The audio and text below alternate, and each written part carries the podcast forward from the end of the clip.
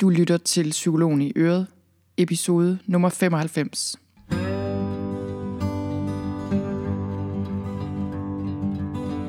Velkommen til Psykologen i Øret.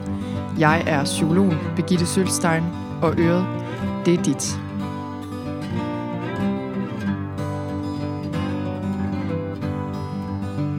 Velkommen til.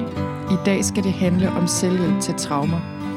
Og når jeg taler om traumer her i dag, så taler jeg altså om traumer i meget bred forstand. Det er ikke så vigtigt præcis, hvad der er sket. Det er heller ikke så vigtigt præcis, hvordan du er påvirket af det. Jeg taler om traumer i bred forstand, og øh, den her podcast episode, det er en del af en længere serie på fem dele faktisk. Og den første del handler om forskellige typer af traumer og årsager til traumer, og også hvordan vi kan se på traumer sådan lidt bredere set. Så er der anden del af serien, den fokuserer på, hvordan traumer påvirker os, hvilke symptomer der er almindelige, hvilke konsekvenser der er almindelige. Så er der tredje del, det er en guide til behandling af traumer, både psykoterapeutisk behandling og andre former for behandling. Så er der fjerde del, det er den her del, den handler om selvhjælp til traumer, og den femte del kommer snart i næste uge, øhm, og den handler om posttraumatisk vækst, og hvordan du bruger traumer som en slags katalysator for god udvikling. Alle de her indlæg kan du finde inde på min blog, på sølvstein.dk-blog. Der finder du dem både på skrift, men altså også som podcast-episoder, du kan lytte til. I dag kommer jeg ind på først og fremmest, hvorvidt man overhovedet kan hjælpe sig selv, når man er ramt af traumer. Så siger jeg noget om, øh, hvad vi ikke ved. Eller jeg siger noget om det her med, at øh, hvis man ved meget om noget, så, øh, så ved man også, hvad man ikke ved. Og det her med at være lidt ydmyg over for opgaven, også når det gælder behandling af traumer. Så siger jeg noget om forandring, og jeg kommer ind på to forskellige former for forandring. Horisontal forandring, altså vandret forandring, og vertikal forandring, lodret forandring. Så siger jeg noget om, hvorfor Rejsen er målet, når det kommer til traumeheling. Og det sidste, jeg gør i dag, det er at give dig fem veje, du kan gå, når du skal hjælpe dig selv ud af traumer. Og det gør jeg med respekt for, at der selvfølgelig er tusind veje, man kan gå. Jeg tror, der er lige så mange veje ud af traumer, som der er mennesker. Men det, jeg har gjort her i dag, det er, at jeg har øh, samlet tingene i sådan fem overordnede områder, som er vigtige at kende til. Og så vil jeg også lige sige, at jeg er lidt hæs i dag, så hvis man synes, min stemme lyder mærkelig, så øh, gør den også det, fordi jeg har været forkølet. Det er jeg sikkert ikke den eneste, der er lige pt. Men øhm, jeg håber ikke, jeg får talt mig selv alt for hæs i løbet af den her episode. Lad os springe ud i det. Lad os begynde med at tale om det her med, om man overhovedet kan hjælpe sig selv, når man er ramt af traumer. Fordi måske tænker du, jamen hallo, skal der ikke professionel behandling til, når der er tale om voldsomme traumer? Og jo, det skal der. Måske. Nogle gange skal der. Men som jeg siger mere om i den del af den her serie, der handler om behandling, så er professionel behandling nogle gange en del af rejsen, og det er altid kun en del af rejsen. Og det vil jeg gerne sige lidt om her, fordi vi lever i en kultur, hvor vi langt hen ad vejen har givet rigtig meget magt til eksperter, sådan nogen som mig, øh, psykologer, læger, psykiater osv. Vi har givet eksperter rigtig meget magt, når det kommer til det her med, hvordan man kommer sig over traumer, øh, hvordan man kommer sig over alle mulige andre psykologiske problemer. Og det er jo ikke fordi, jeg synes, vi skal holde op med at lytte til eksperter, som for eksempel psykologer og læger, ellers sad jeg nok ikke her og lavede en podcast. Men jeg tror, at vi har brug for en balance i tingene, hvor vi ligesom tager noget af den magt tilbage til os selv, og minder os selv om, at vi har altså selv de ressourcer, der skal til for at komme os. Det jeg gerne vil sige her, som jeg synes er vigtigt, det er, at selvfølgelig skal vi bruge al den viden, vi kan komme i nærheden af, al den eksperthjælp, vi har tilgængelig. Men sandheden er, at ingen sidder med løsningen på noget så stort og komplekst som traumer. Hvis du møder en ekspert, der påstår, at øh, de har fundet løsningen på for eksempel traumer, så vil jeg anbefale dig stille og roligt at vende om og gå den anden vej. Det er i min bog et dårligt tegn hvis folk udtaler sig så skråsikkert om traumer for eksempel. Jeg var på et traumekursus her i foråret, et rigtig godt traumekursus med øh, Ross Harris, som arbejder ud fra ACT-tilgangen, og øh, han sagde, Hvis du går til en behandler, som garanterer, at han eller hun kan hjælpe dig, så lyver de enten, eller også er de selv blevet vildledt. Og det betyder jo ikke, at der ikke findes effektive metoder, der hjælper mange, også når det gælder traumer. Men for traumer, og det her gælder for alle store øh, temaer, vi kæmper med her i livet, der gælder det, at der findes jo ikke nogen nem løsning, der virker for alle. Hvis den fandtes, så kendte vi den allerede. Og, øh, og det her, det handler rigtig meget om at gå ydmygt til den her opgave, fordi jo mere man ved om psykologi, jo mere man ved om mennesker, jo mere man ved om hjernen, jo mere man ved om kroppen, øh, og om de her helende processer, jo mere ved man, hvad vi ikke ved endnu. Og jo mere respekt får man også for, øh, for sådan noget som traumer for eksempel. Jeg tror på, at den bedste viden og den bedste hjælp, du kan få, det er den, der giver dig din handlekraft tilbage, som giver dig håb og som giver dig retning i dit liv. Og øh, jeg tror virkelig på, at det her med at komme fri af traumer, det er en proces, der ikke kan sættes på formel. Man kan ikke lave 10 trin, der virker for alle. Det er en rejse, og det er en rejse, der er forskellig fra person til person. Det betyder ikke, at vi skal gøre det her alene. Jeg tror fuldt og fast på, at vi har brug for hinanden, vi har brug for hjælp, når vi skal leve livet og også dele med traumer. Men det, det betyder, det er, at vi skal vide, at det, vi har brug for, har vi allerede tilgængeligt. Og vi har også brug for selv at tage ansvar for den her proces, så vi ikke bare lægger det over til andre. Igen, det betyder ikke, at vi ikke skal opsøge hjælp. Det har jeg også selv gjort. Jeg får lige lyst til at nævne en af mine yndlingsartikler nogensinde. Øh, den er skrevet af en, der hedder Scott Miller. Han er psykoterapiforsker, og den her artikel, den hedder How Psychotherapy Lost Its Magic.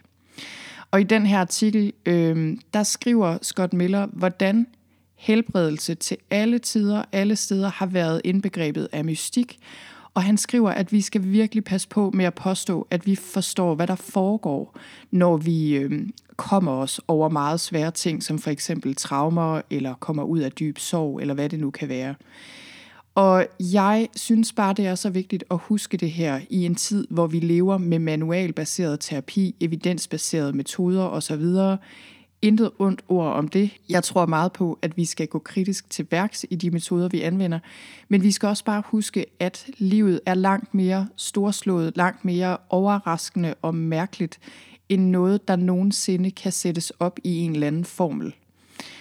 Og øh, når det så er sagt, så vil jeg også sige, at det, der hjælper os, er jo ikke mystisk eller utilgængeligt øh, eller indviklet. Min oplevelse er virkelig i mit eget liv og, øh, og med alle de mennesker, jeg møder, at det, der hjælper, det er ofte meget enkelt og meget tilgængeligt.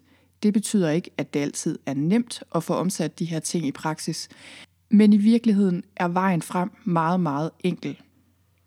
Inden jeg dykker ned i de her mere konkrete ting, du kan gøre, så vil jeg gerne lige sige lidt om dyb forandring, øh, og at dyb forandring som regel tager tid. Og jeg vil gerne sige lidt om forskellen på vandret forandring og lodret forandring. Så man kan jo spørge sig selv, hvad er det egentlig, vi gerne vil, når vi vil øh, hjælpe os selv ud af traumer? Hvad er det egentlig, hvor er det egentlig, vi gerne vil hen? Og på en måde er svaret jo meget enkelt. Det vi gerne vil, det er, at vi gerne vil være fri af de symptomer, vi har, som kan være meget belastende. Det kan være angst, øh, det kan være vrede, depression, misbrug, en følelse af at være isoleret fra andre. Det kan være alt muligt ubehageligt.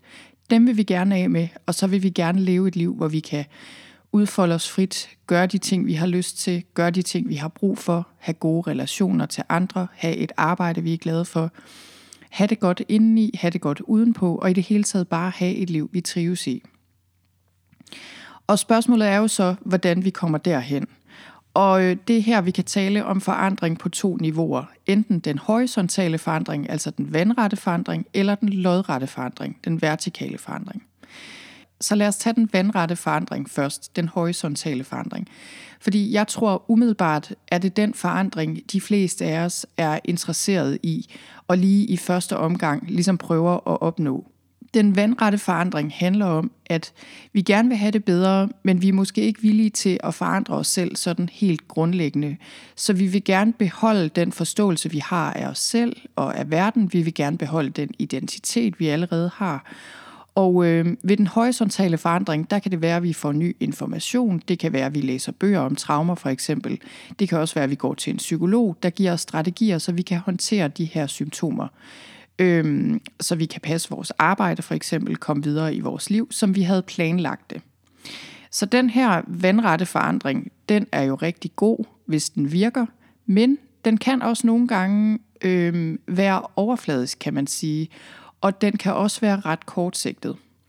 Hvis vi så kigger på vertikal forandring eller lodret forandring, så er det en type forandring, som stikker noget dybere end den vandrette, og i den her type af forandring, der bliver du tvunget til øh, at virkelig at forandre dig på sådan et mere grundlæggende plan, hvis du gerne vil videre ud af traumet. Så den her dybe forandring, det er sjældent noget, vi gør for hyggens skyld. Øhm, det her, det handler om meget mere end bare at læse en bog eller lige få en strategi, så vi kan håndtere et symptom. Ved den her lodrette forandring, der forandres vi virkelig på et dybt plan. Vores bevidsthed om, hvem vi selv er, forandres. Vores bevidsthed om, hvad vores liv handler om, forandres. Og her får vi en indsigt, som ikke bare er øh, viden på sådan et rationelt plan.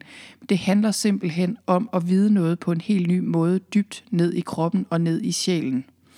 Så et eksempel på den her lodrette forandring kan være, at du løber ind i det her traume, du bliver påvirket på en måde, så du ikke kan leve dit liv, så, som du ønsker dig, du har det dårligt.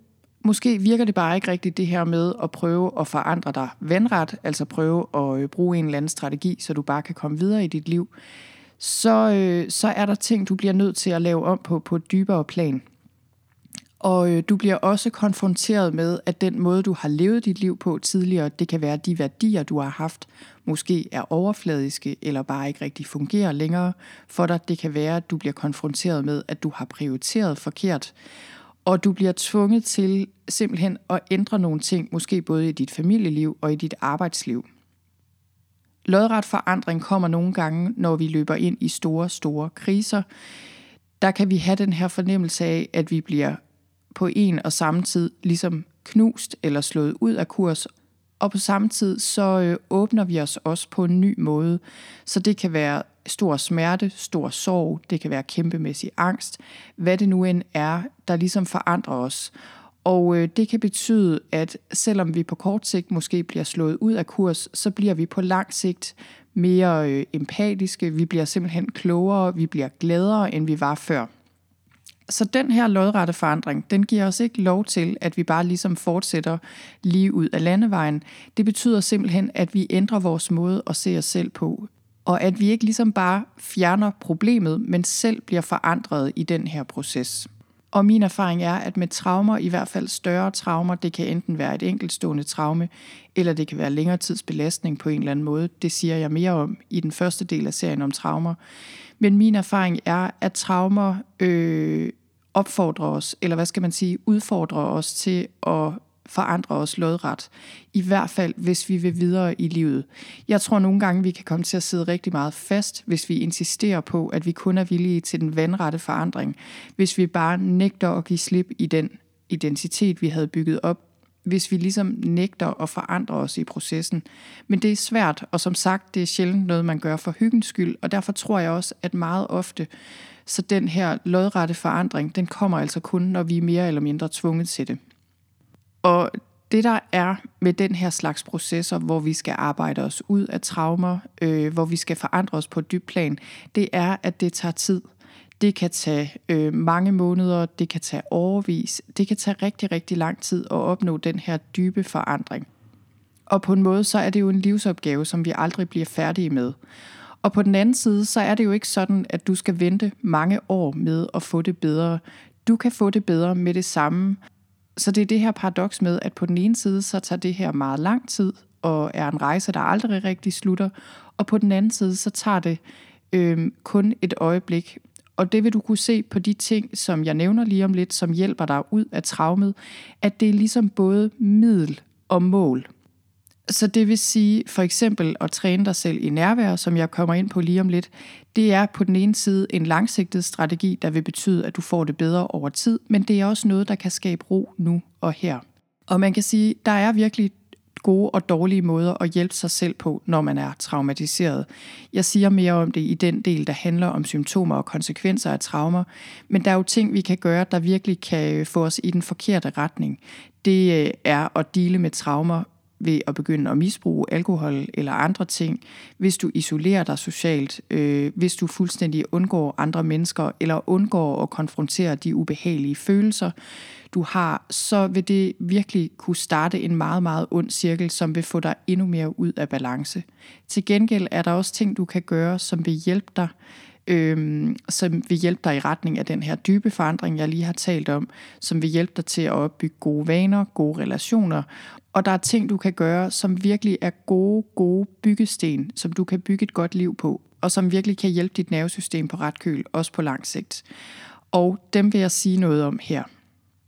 Som sagt, så har jeg taget fem ting med her, eller fem veje, du kan gå, når du skal hjælpe dig selv ud af traumer. Med respekt for, som jeg sagde i begyndelsen, at der selvfølgelig er rigtig, rigtig mange veje frem. Og det, jeg vil anbefale dig, det er, at du lytter til det, jeg siger, og så eventuelt vælger én ting at begynde med. Det er meget bedre, at du vælger én ting, og så faktisk fører den ud i praksis, end at du tilegner dig en hel masse information og ikke gør noget anderledes den første ting, du kan gøre for at hjælpe dig selv, det er, at du kan udtrykke dig kreativt på en eller anden måde. Det kan virkelig være helende, det her med at udtrykke dig kreativt. Det er det for alle mennesker, men især hvis du har oplevet noget traumatisk, så kan det virkelig være godt at finde en kanal, som ikke nødvendigvis bare handler om at tale om, hvordan du har det. Det er også altid godt at tale om, hvordan du har det. Men øh, det der er med traumer, det er, at de sætter sig fast i kroppen og sindet.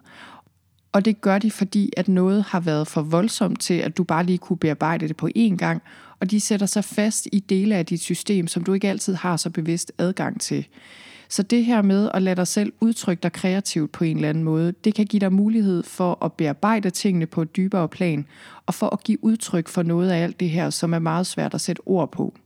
Og det er meget vigtigt at sige det her, at kreativitet på den her måde handler jo ikke om resultatet overhovedet, det handler om processen. Så det her, det er ikke noget, du ligesom kan være god eller dårlig til. Og hvis du skal udtrykke dig kreativt, så behøver du heller ikke at arbejde direkte med det, der er sket, hvis der er sket et eller andet specifikt. Øhm, du behøver heller ikke ligesom at have en ambition om at, øhm, at arbejde med, hvordan du har det det her, det handler meget om simpelthen bare at fordybe dig i processen, finde glæde ved at udtrykke dig kreativt på en eller anden måde, og så vil det helt automatisk hjælpe dig med at genoprette balancen følelsesmæssigt, mentalt osv. Der er lavet en del forskning på det her område. Øh, forskellige typer af kunstterapi, forskellige typer af skriveterapi, maling, dans, hvad det kan være, som bekræfter, at det her med at udtrykke os kreativt, det har bare en kæmpe, kæmpe helende så hvad kan du gøre? Du kan skrive, du kan digte, du kan spille musik, du kan synge, du kan male, du kan tegne, du kan spille teater, du kan danse, du kan gøre hvad som helst. Du kan gøre det alene, eller du kan gøre det sammen med andre. Og det behøver heller ikke at være noget kunstnerisk. Det kan også bare være noget med, at du indretter dit hus på en ny måde, planter noget i din have, laver mad, hvad som helst det, der er pointen her, det er, at du skal gøre noget, hvor du udtrykker dig, hvor du forbinder dig med de dele af dig selv, der er svære at få adgang til via din logiske sans. Og det kan virkelig åbne op for en strøm af følelser, af glæde, af spontanitet, som traumer ellers lukker ned. Så det var den første ting, udtryk dig kreativt. Den anden ting, det er, at du kan træne dig selv i nærvær og udvide det, vi kalder dit tolerancevindue. Hvis du har oplevet traumer, så kan det betyde, at du reagerer meget voldsomt på selv små belastninger eller noget, der minder om traumet. Og det kan give dig rigtig meget angst eller uro. Øhm, og det kan være, at du har forskellige ubehagelige symptomer, forskellige ubehagelige minder, øhm, eller måske voldsom vrede. Og et er, at du selvfølgelig kan gøre noget for at reducere de her symptomer, og så skal du selvfølgelig gøre det hvis du har angst, kan du for eksempel bruge åndedrætsøvelser eller yoga for at reducere spændingen i dit nervesystem. Men paradoxalt nok, så kan vi komme til at sidde fast, hvis vi ligesom sætter alt ind på at fjerne symptomer, i hvert fald hvis det er symptomer, der ikke bare sådan lige forsvinder. Og det er virkelig et paradoks det her, at vi ligesom kan gå i stå, hvis vi kæmper alt for meget for at fjerne problemet. Så det, der også er vigtigt, du gør, det er, at du arbejder med at kunne være til stede i dit liv og trives i dit liv, sammen med de symptomer, der eventuelt er der. Og det her med at acceptere det, der er, acceptere de symptomer, der er, og lære at være med dem, så de ikke forstyrrer dit liv, det kan være en meget mere effektiv vej frem, end med vold og magt at prøve at fjerne symptomerne, før du synes, du kan komme videre. Så øh, det her tolerancevindue, det kommer fra et begreb fra en hjerneforsker, der hedder Dan Siegel. Han kalder det dit window of tolerance, altså dit tolerancevindue. Og dit tolerancevindue, det kan du arbejde med. Og grunden til, at det er vigtigt, det er, at når vi er ramt af traumer, så kan vores tolerancevindue ligesom blive indskrænket. Det kan blive ret småt, og, øhm, og det kan betyde, at små ting i dagligdagen kan gøre os angste eller overvældede. Og det er jo klart, at når vi har de her meget ubehagelige symptomer, for eksempel meget ubehagelige minder, der kommer frem som flashbacks, øhm, eller angst, eller hvad det nu er, vi har, så kan det være svært at dele med. Og det kan være noget, vi simpelthen ikke kan arbejde med inden for det her tolerancevindue. Så når du er uden for dit tolerancevindue, så øh, er du overvældet, du er angst eller lukket ned, og du kan ikke bare få adgang til dine følelser på normal vis, og du, øh, du opererer ikke ligesom i en god tilstand. Så for det første, så gør det det svært at arbejde med traumet og arbejde med det, der er sket, og det gør det selvfølgelig svært at fungere i dagligdagen. Når du er inden for dit tolerancevindue, så kan du mærke dig selv, du fungerer normalt, du tænker rationelt, øh, du tager gode beslutninger, du har det godt. Og man kan sige, når du er inden for dit tolerancevindue, så kan du også integrere de følelser, der er der. Øh, du kan forholde dig til de fysiske fornemmelser, du har i kroppen. Og det, der er med det her tolerancevindue, det er, at du kan arbejde med det, og du kan udvide det. Og det er vigtigt, når du har symptomer på traumer, fordi det gør dig i stand til stille og roligt at integrere de her intense følelser, intense fysiske fornemmelser, intens angst osv., og det betyder, at du stille og roligt kan give slip på de her ting, der ellers ligesom kommer til at sidde fast i systemet. Så dit tolerancevindue har noget med din egen kapacitet at gøre selvfølgelig, men det har også rigtig meget at gøre med de mennesker, du omgiver dig med. Så når du omgiver dig med mennesker, hvor du føler dig tryg og hvor du føler dig forstået, så udvides det her tolerancevindue helt automatisk. Så man kan sige, at et tolerancevindue er ikke bare noget individuelt, det er på mange måder også noget, vi skaber sammen. Og det er selvfølgelig også derfor, det kan være en stor hjælp at have en psykolog øh, eller en anden, der ligesom kan hjælpe os med at containe de her meget svære ting, indtil vi selv kan. Hvordan kan du hjælpe dig selv til at øh, blive bedre til at være til stede med det, der er, og udvide det her tolerancevindue?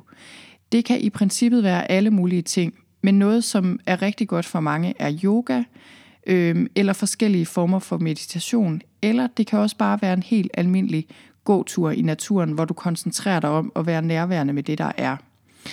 Og det jeg vil sige til dig, det er, at hvis du har meget stærk angst, og hvis du for eksempel er meget svimmel og føler, at benene giver efter under dig, så kan det være en god idé at gøre ting, der giver dig bedre jordforbindelse, og ikke noget, hvor du for eksempel ligger ned eller lukker øjnene. Det er ikke for at sige, at det her gælder for alle, men det gælder som hovedregel, at øh, hvis du har meget svimmelhed, så kan det være en god idé at gøre ting, der giver dig jordforbindelse. Og jeg har lavet en podcast episode om jordforbindelse, som du kan finde inde på min blog og måske blive inspireret af. Men det her med at udvide dit tolerancevindue og blive god til at være med det, der er, det er en gradvis proces. Det er en vigtig, vigtig proces. Måske skal du have professionel hjælp, måske skal du tage et kursus i en eller anden teknik, der kan hjælpe dig. Men ellers er det et spørgsmål om simpelthen selv at finde frem til noget, der giver mening for dig, og så give dig god tid til at træne, og stille og roligt, så vil du opleve, at du bedre og bedre kan arbejde med de her intense følelser, som du måske lige nu bliver overvældet af. Så det var anden ting. Træn dig selv i nærvær og udvid dit tolerancevindue. Så kommer den tredje ting. Den er meget vigtig. Den tredje ting er, brug din krop. Det, der sker, når vi er traumatiseret, øh, det sker i større eller mindre grad, det er, at vi simpelthen forlader kroppen. Så du har stadig en krop selvfølgelig, men du er ikke længere bevidst til stede i den. Og det svarer lidt til, at du har et hus, du ikke længere bor i. Og i huset er der sket det på et tidspunkt, at en dag kom der en skræmmende gæst forbi, og din instinktive reaktion var simpelthen at flygte ud af huset. Og igen, det kan være, at der kom en meget skræmmende gæst forbi en gang, eller det kan være, at der blev ved med at komme sådan lidt skræmmende gæster forbi, der gjorde dig utryg, og på et eller andet tidspunkt, så flygtede du altså ud af det her hus. Så på den måde, hvis du har oplevet traumer, så er din krop lidt ligesom et forladt hus, og du skal i gang med at flytte ind i det her hus igen. Og jeg får lige lyst til at sige, fordi jeg ikke siger så meget om det i den her episode, at når jeg taler om traumer, så taler jeg i virkeligheden om langt de fleste af os. Fordi det gælder for mange af os, at vi har virkelig brug for at flytte mere ned i kroppen igen. Og det sker bare meget, meget nemt i løbet af et liv, at vi flygter op i hovedet af forskellige årsager. Men det du skal gøre for at flytte ind i din krop igen, det er, at du skal gøre ting, der bringer dig i kontakt med din krop på en god måde. Og det skal være på en nænsom måde, det skal være på en blid måde, især selvfølgelig, hvis du er helt ude af kontakt med kroppen. Øhm, det skal selvfølgelig være på en tilpas udfordrende måde, så der sker noget, men det skal ikke være så øh, overvældende, at det bliver for meget. Så der findes særlige kropsorienterede metoder, der er rettet mod traumer, for eksempel TRE, Trauma Release Exercises.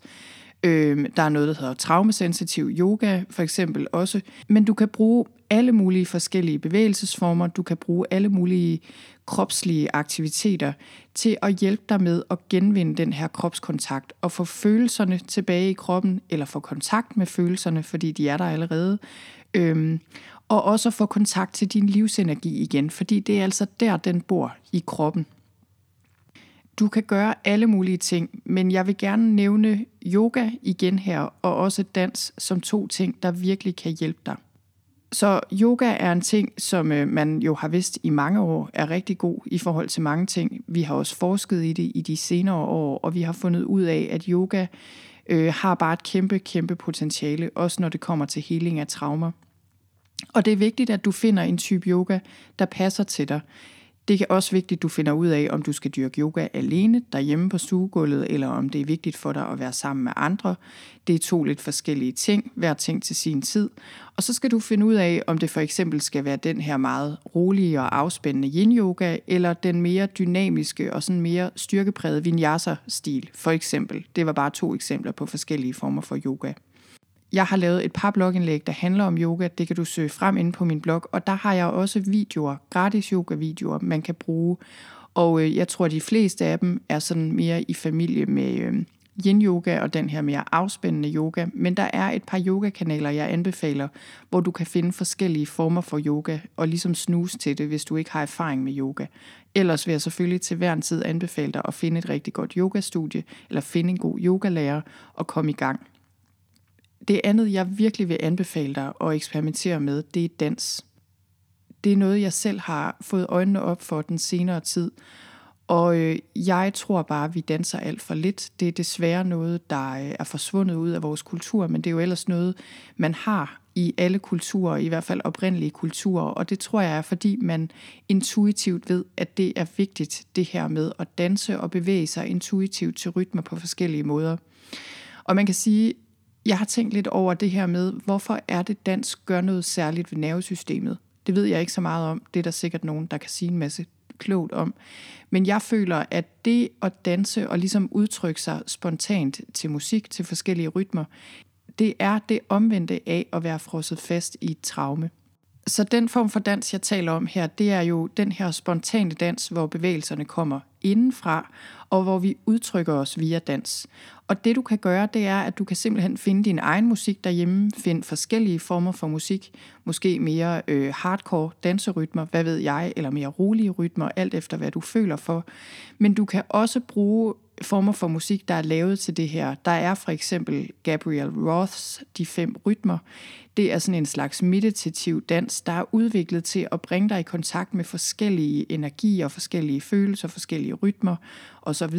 Og øhm, de fem rytmer er også noget, du kan gå til. Der findes forskellige kurser og workshops, steder man kan gå til det rundt omkring i landet. Jeg prøvede lige sådan en de fem rytmer danseworkshop her for nylig faktisk for første gang, og jeg synes, det var helt fantastisk. Og jeg kommer også til at tænke på en gang, jeg var på yoga retreat, hvor vi også dansede. Det har jeg prøvet et par gange i forskellige sammenhænge. Og det er virkelig bare noget, der giver noget, synes jeg, på en helt, helt særlig måde.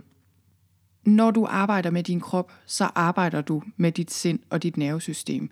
Så en god, god måde at begynde at skabe mere stabilitet i dit sind på, det er altså at arbejde med din krop. Jeg føler, at det at tage kontrollen over kroppen, styrke kroppen, bevæge kroppen, give udtryk via kroppen, det er at tage kontrollen tilbage, også over dit sind. Jeg havde en korleder på et tidspunkt, og hun sagde, If you move your body, your body will move your soul. Og det tror jeg rigtig meget på, og jeg kommer lige til at tænke på det her med at synge i kor. Det øh, nævner jeg ikke ellers rigtigt i dag, men det kommer selvfølgelig ind under det her med at udtrykke sig kreativt, men sammen med andre. Der er et eller andet med det der med, når vi synger sammen, det fællesskab, der opstår, og det der med, når stemmer svinger sammen, der bare gør noget ved nervesystemet. Og, øh, og det er godt for mange ting, tror jeg, at synge, og også at synge sammen. Og jeg, øh, jeg har sunget i kor sådan on and off i mit liv. Jeg havde ellers lige fundet et rigtig godt gospelkor, som jeg var meget glad for, efter at have holdt pause i nogle år. Og øh, det jeg fandt ud af, det var, at tidligere har jeg sunget i sådan nogle lidt mere krævende vokalgrupper, hvor det var på et højere niveau, og hvor det lød fantastisk, og det var også dejligt.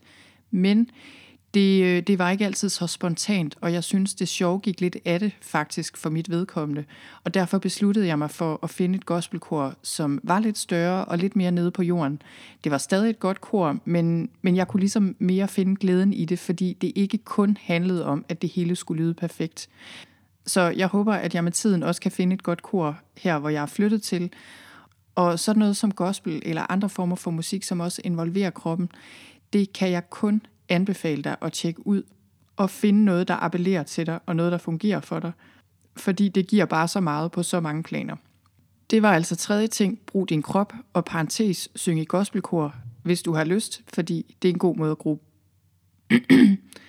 og det var altså tredje ting, brug din krop, og i parentes, syng i gospelkor, hvis du har lyst, fordi det er en rigtig god måde at bruge kroppen på og bruge stemmen på. Næste ting, fjerde ting, er sæt kursen for dit liv og kend dine værdier.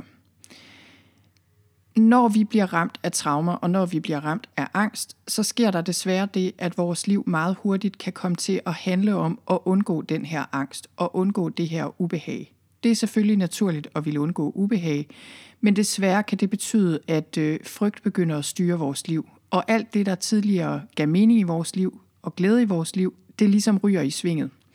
Og det vil sige, at stille og roligt så ændres dit liv fra at være noget, der er styret af dine værdier, ting, der egentlig er vigtige for dig, til at være styret af traumet. Og det er virkelig her øh, håbløshed og ligesom manglende retning i livet kan komme ind i billedet. Der er selvfølgelig også den mulighed, at du ikke tidligere har overvejet, hvorfor du gjorde, som du gjorde. Men nu er du havnet et sted, hvor du faktisk bliver nødt til at sætte kursen i dit liv, hvis det her traume ikke bare skal fylde det hele. Og uanset hvor du kommer fra, så er det i hvert fald vigtigt, at øh, når du øh, har følger og traumer, at så du er meget bevidst om, hvad der styrer dit liv, fordi ellers så risikerer du at øh, ligge på dit dødsleje den dag, du skal stille træskoene og se tilbage på et liv, hvor du har spildt tid på ting, der ikke er vigtige, fordi traumet har fået lov til at styre det hele. Og jeg ved godt, det ikke er nemt det her. Jeg skal være den første til at sige, at det at kæmpe med angst for eksempel, det er ikke en nem ting. Så det her er en proces, men det starter med at være bevidst om, hvad der skal bestemme retningen i dit liv. Så jeg plejer at give det her billede med, at du sidder i en bil, og du har traumer med dig. Det svarer til, at du har en passager med i bilen, som du ikke har lyst til. Er der og det kan godt være, at vedkommende måske ikke forsvinder fra bilen, men der er meget stor forskel på, om du lader det her traume styre bilen, eller om du selv sætter dig ved rettet og bestemmer, hvor den her bil skal hen. Så øh, man kan sige rigtig meget om værdier. Det vil jeg ikke gøre så meget her. Men det jeg vil sige om værdier, det er, at det er, øh, det er måder, du gerne vil gøre tingene på. Altså det er din tilgang til livet og til andre mennesker. Så det dur ikke rigtigt at have en værdi, der handler om, jeg vil være lykkelig, øh, eller jeg vil altid være tryg. Fordi det er følelser, og det er noget, vi ikke kan styre. Det her med lykke og det her med at have ro indeni, det er mere en sideeffekt, der kommer helt naturligt, når vi ellers lever efter vores vigtige værdier. Nogle gange er vi lykkelige, nogle gange er vi rolige, andre gange er vi ikke. Men det, der er vigtigt, det er, at du begynder at blive bevidst om, hvordan du gerne vil leve dit liv. Hvad giver dig mening? Hvad giver dig glæde? Hvad vil du gerne prioritere? En god måde at begynde at kigge på værdier på, det er øh, at begynde at kigge på dit liv, og så spørge dig selv, okay, hvilke værdier har jeg i mit hjerte? Hvilke værdier er vigtige for mig, som jeg måske ikke rigtig lever efter? Det kan for eksempel være nysgerrighed, venlighed, tålmodighed, mod og være fuldt og helt til stede. Det er nogle af de her værdier, som er rigtig gode og som mange af os har i hjertet, men som vi nogle gange glemmer at udleve i praksis, eller som i hvert fald kræver en bevidst indsats, for ligesom at blive noget, vi rent faktisk gør, i stedet for bare at, at håbe eller ønske, at vi gør det. Og så kan du også kigge på dit liv og sige, okay, er der værdier, som jeg kan se på mit liv, at jeg udlever lige nu, selvom det faktisk ikke er værdier, der betyder noget for mig, og selvom det faktisk ikke er noget, der giver mig et godt liv. Så det kan for eksempel være, øh, at du bruger for lang tid på dit arbejde, og du bruger for lang tid på at tjene penge til ting, der alligevel ikke betyder noget for dig. Det kan være, at du ikke er nærværende sammen med dine børn hver dag, selvom det er det vigtigste for dig. Det kan være, øh, du skjuler, hvordan du har det, og du gemmer dig, selvom det egentlig er vigtigt for dig at være åben. Det kan være, at du øh, stresser dig selv med bekymringer, med angstfyldte tanker, selvom det er vigtigt for dig at bakke dig selv op og lade være med det. Så det her, det var bare sådan en enkel måde, du kan begynde at arbejde med dine værdier på. Og jeg vil anbefale dig, at når du har afklaret nogle af dine vigtige værdier, så skriv dem ned. Og have dem et sted, hvor du kan se dem dag for dag, meget gerne i din kalender, så du ligesom kan justere ind og tjekke dag for dag, okay, gør jeg faktisk ting, der, der bringer mig i retning af de her værdier? Gør jeg tingene på måder, der er i overensstemmelse med mine værdier? Og husk, at det her er små skridt. Ingen lever efter de her værdier hele dagen lang, hele ugen, men, øh, men det handler meget om det her med at begynde at tage små skridt i den rigtige retning. Så er vi kommet til den femte og sidste ting, jeg vil nævne her, og det er fællesskab. Og øh, i virkeligheden skulle det måske have været den første, fordi jeg tror, det er den vigtigste, men nu bliver det den sidste, og så er mit håb, at du måske husker det ekstra meget. Det, der er så vigtigt at forstå omkring traumer, det at komme sig over traumer, og det at være menneske i det hele taget, skulle jeg lige til at sige, det er, at du er en del af et større hele. Du er ikke en øde ø. Din hjerne er ikke en øde ø. Og jeg har skrevet mere om det her i et øh, blogindlæg, jeg har skrevet sammen med en fysioterapeut, der handler om vagusnerven og hvorfor og hvordan nervesystemet er socialt. Det kan du finde inde på min blog. Men i al sin enkelhed, så handler det her om, at du har brug for andre mennesker for at komme der. Du har brug for andre mennesker for at trives. Igen tilbage til det her med, at når du skal ud af dit traume, så øh, er det, der hjælper, det er både midlet og målet. Så midlet er også fællesskab, og målet er fællesskab. Fordi det er noget, vi alle sammen har brug for, for at kunne trives. Og det, der er så fordømt ved traumer, det er selvfølgelig, at det kan blive meget, meget svært at være i fællesskab på en god måde. Fordi øh, vi ofte har angst, når vi har følger af traumer. Vi kan have den her følelse af at være anderledes, have den her følelse af, at andre ikke forstår os. Måske er det også sådan et stykke hen ad vejen, at mange ikke forstår os, hvis vi har været igennem noget meget voldsomt. Og umiddelbart kan det bare gøre det meget svært at deltage i et fællesskab og ligesom have de her nære relationer.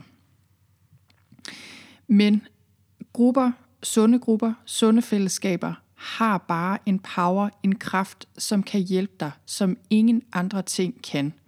Så det her med at være en del af noget større, øh, på trods af de ting, du har været igennem, eller måske endda på grund af de ting, du har været igennem, det er så vigtigt. Og i gruppeterapien, der har man et begreb, der hedder universalitet. Det er den her følelse, du kan have i et fællesskab af at høre til.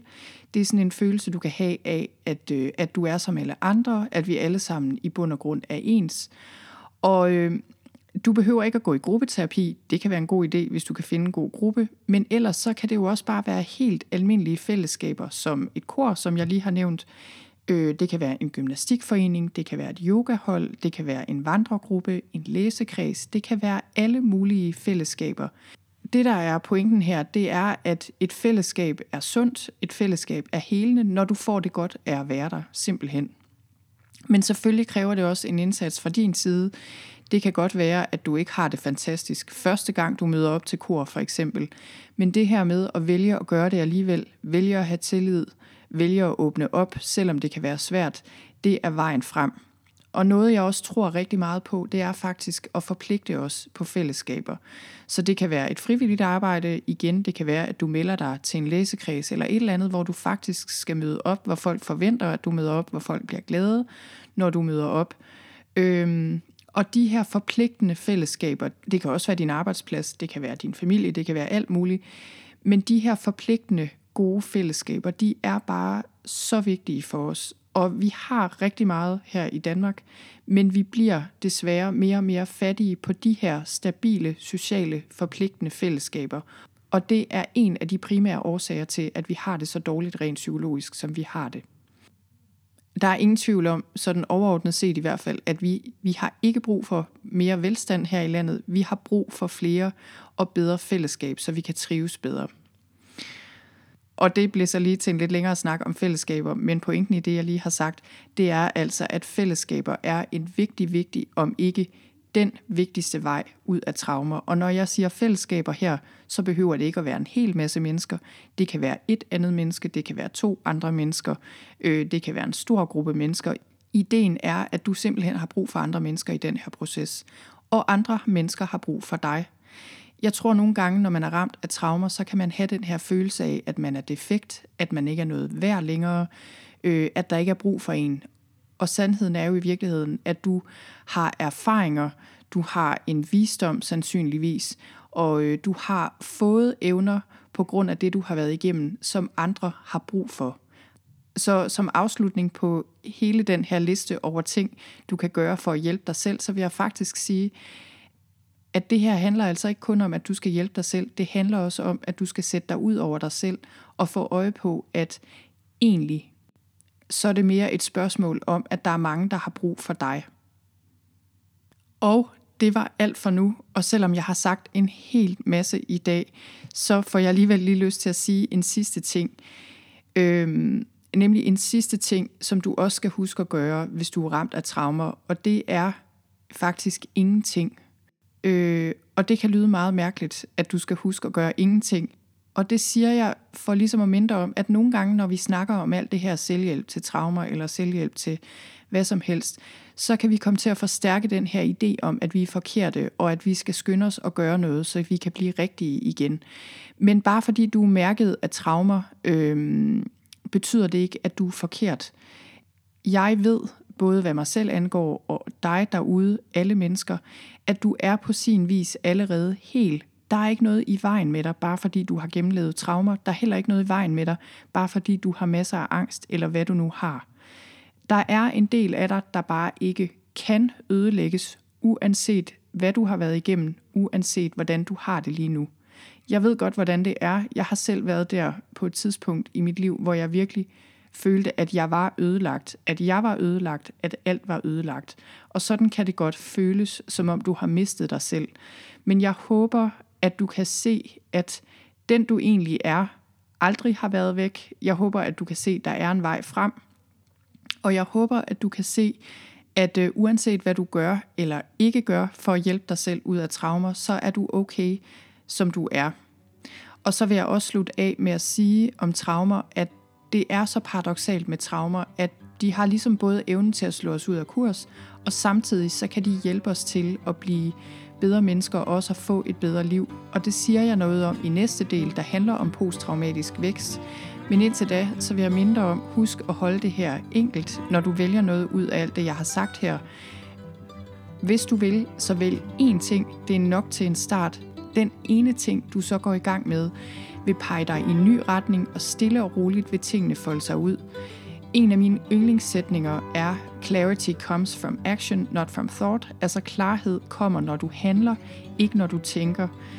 Så jeg vil bede dig om ikke at tænke så meget mere over det her, men at gøre noget i dag, som du ved kan gøre din dag lidt bedre, og som kan hjælpe dig på sigt.